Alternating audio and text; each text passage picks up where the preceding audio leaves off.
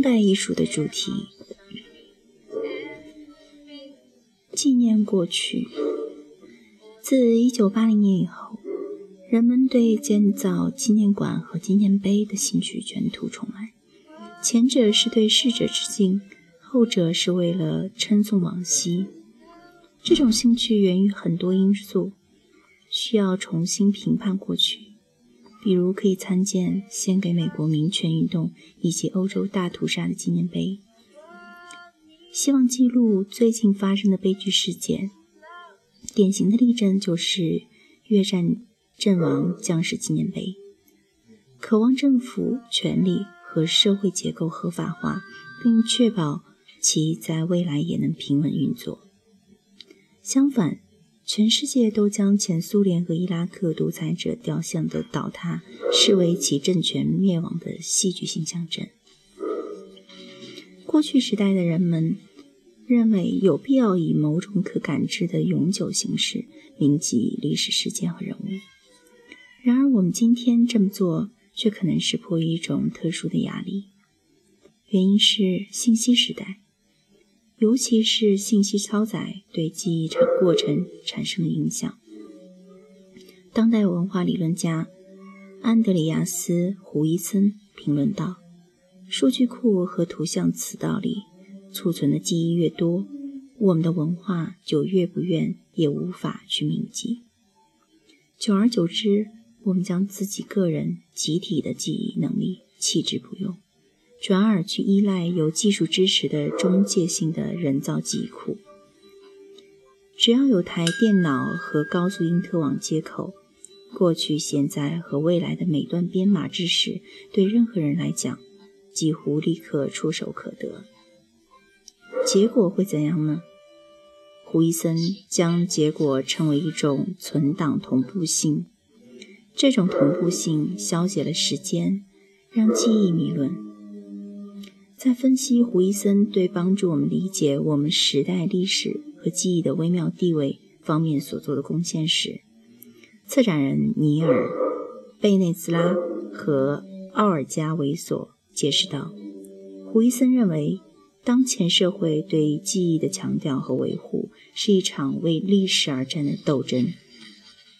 是一种和高科技的记忆缺失相对抗的时间定位形式。创作纪念馆和纪念碑的艺术家提出了放慢观众欣赏过程的方式，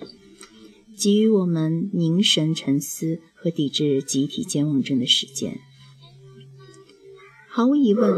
我们和过去的关系从来就无法摆脱情感包袱、政治和承载着价值的各种艺术意识形态。当代艺术家在设计纪念馆和纪念碑时发现自己在情愿不或不情愿的小心翼翼地穿越公众舆论的雷区。越战阵亡将士纪念碑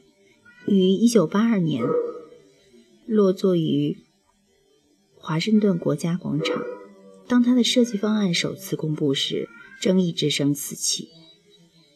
当时还是耶鲁大学大四学生的林英以其方案赢得了设计大赛。这个方案计划采用的两面高雅的黑色大理石墙面，两面墙体深陷于地面，以一百二十五度的角度交汇。当参观者沿着斜坡而下时，墙体逐渐升高。林英建议在墙体表面刻上战争临近尾声时牺牲于战场上或行动中失踪的约五万五千名美国士兵的名字。观看纪念碑的另外任何一段，参观者都会看到自己幽灵般的模糊影子反射在墙面, 墙面上。反对者觉得纪念碑的设计应该按照传统，更具有豪迈的英雄气概，像大多数英雄纪念碑那样塑造身着军服的人物肖像。越战阵亡战士纪念碑如今是华盛顿参观人数最多的纪念碑。这件作品对时间的关注表现在几个显著的层层面。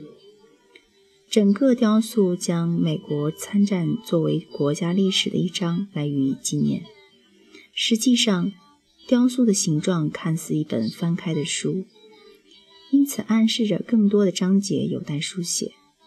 行动中的死者和失踪者的名字按时间顺序排列，时间被标注在名字旁边。时间也是参观者体验的核心。正如林英的解释，我从不把自己所有的作品看成静止的物体，而是严格的从个人经历或对作品的体验出发来思考作品。我对时间的依赖是这部作品的关键元素。年长的参观者会反思，六十年代这些名单上的士兵们做出最伟大的牺牲时，自己当时在做什么？当他们这么想时，实际就在观赏经验中融入自己了自己的时间观。凝视墙上的日期，我们忍不住思考这些死亡发生后转眼又过了多少年。在分析纪念碑的形式和意义时，哲学家查尔斯·格里斯沃称此作品基本上是追问式的。全体美国人必须自问，付出这些生命真的值得吗？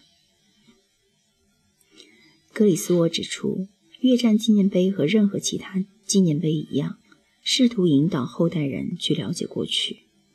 人们要对究竟什么是值得恢复的做出决定，纪念碑就是这个决定的产物。与用耐久性材料制成的纪念碑恰好相反，一些艺术家还可以用暂时、临时或临时的方式来纪念重要事件，比如克日什托夫·沃迪沃迪奇科的广岛计划，只持续了两个晚上。这件作品包括一系列大型摄影图片，它们被投射到广岛的水岸上。图片上展现的是日本广岛事件幸存者的手。同时，这些幸存者的证词被录下来，并通过扩音器播放。他们的手势代表了痛苦和悲伤。这个事件的短暂和去实体化本质，将幸存者转化为虚无缥缈的存在，仿佛原子弹爆炸后的鬼魂们回来诉说他们的遭遇。如今，公共艺术的一个趋势就是制作反纪念建筑。反纪念建筑指的是那些解构公共纪念碑的传统形式，或纪念令人意外的事件和回忆的作品。比如，美国雕塑家克里斯·伯顿在创作另类越战纪念碑时，力图另一种充满挑战的全新视野，以象征性的方式给死于越战的三百万越越南人命名。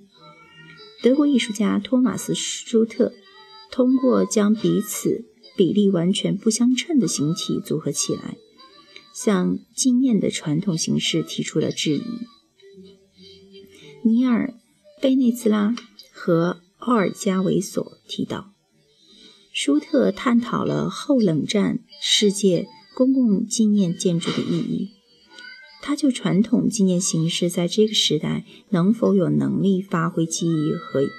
和意义承载者的作用表达了自己的怀疑。在二零零二年纽约惠特尼双年展上，美国艺术家基斯·埃德莫在中央公园里展出了两件有实际四分之三大小的铜像，铜像中的男人身穿制服。这两件雕像表现的并非纪念雕塑纪念雕塑艺术中常见的伟人，而是埃德莫的祖父和外祖父，他们曾在二战中从事卑微之职。一个艺术家在创作纪念物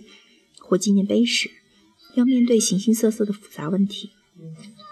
由于作品将在公共环境中展示，因此艺术家不得不应付大批观众的各种情感和政治态度。另外，未来的人们最后也会看到我们今天竖起的公共纪念碑。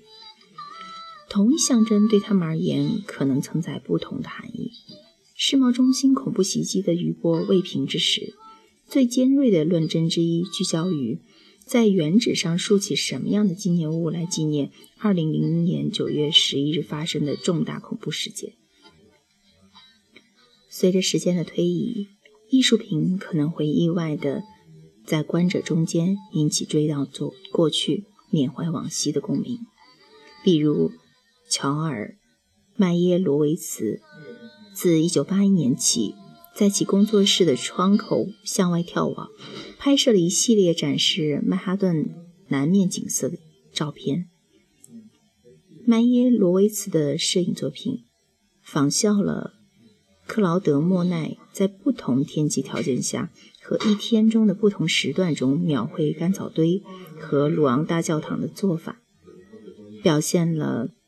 天空的色彩和光线的不断变化的图案，以及大片的建筑楼群。每张照片中的关键焦点都是世贸中心的双塔，在背景深处隐约耸现。如今，这些影像所唤起的时间感、悲剧感，是艺术家当初创作作品时可能从未深思熟虑过的。最后，尽管一直在以时间为主题讨论纪念馆和纪念碑，我们注意到这个话题也和场所及我们下一章要涉及的主题相关联，尤其是当一个纪念碑或纪念馆所纪念的事件也让人联想到其事其事发地点时，沃迪奇科的广岛计划就是典型的例子。不同的主题之间常常交相互交叉。